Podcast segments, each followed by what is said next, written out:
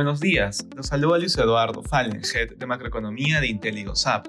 El día de hoy, jueves 15 de septiembre, los principales índices muestran resultados mixtos luego de conocerse datos macroeconómicos positivos de Estados Unidos, mientras el mercado sigue digiriendo los últimos datos de inflación. De manera particular, en Estados Unidos los futuros americanos muestran rendimientos mixtos, luego de conocerse que las ventas minoristas se recuperaron inesperadamente en agosto y crecieron 0.3% mes a mes durante este mes por encima de las expectativas del mercado. Asimismo, las solicitudes de subsidios por desempleo se redujeron durante la semana pasada.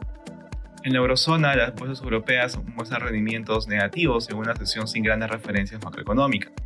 El mercado sigue digiriendo los últimos datos de inflación de Estados Unidos, que frenaron las esperanzas de los inversionistas de que la Reserva Federal podría reducir su ritmo agresivo de aumento de tasas de interés. En Asia, las bolsas asiáticas cerraron mixtas. El presidente chino Xi Jinping se reunirá con el ruso Vladimir Putin en Uzbekistán.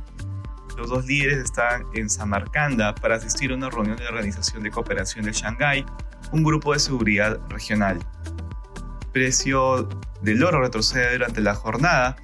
Asimismo, el precio del cobre baja y finalmente el precio del petróleo retrocede levemente, ubicándose alrededor de 87 dólares el barril WTI. Gracias por escucharnos y si tuviera alguna consulta, no duden en contactarse con su asesor.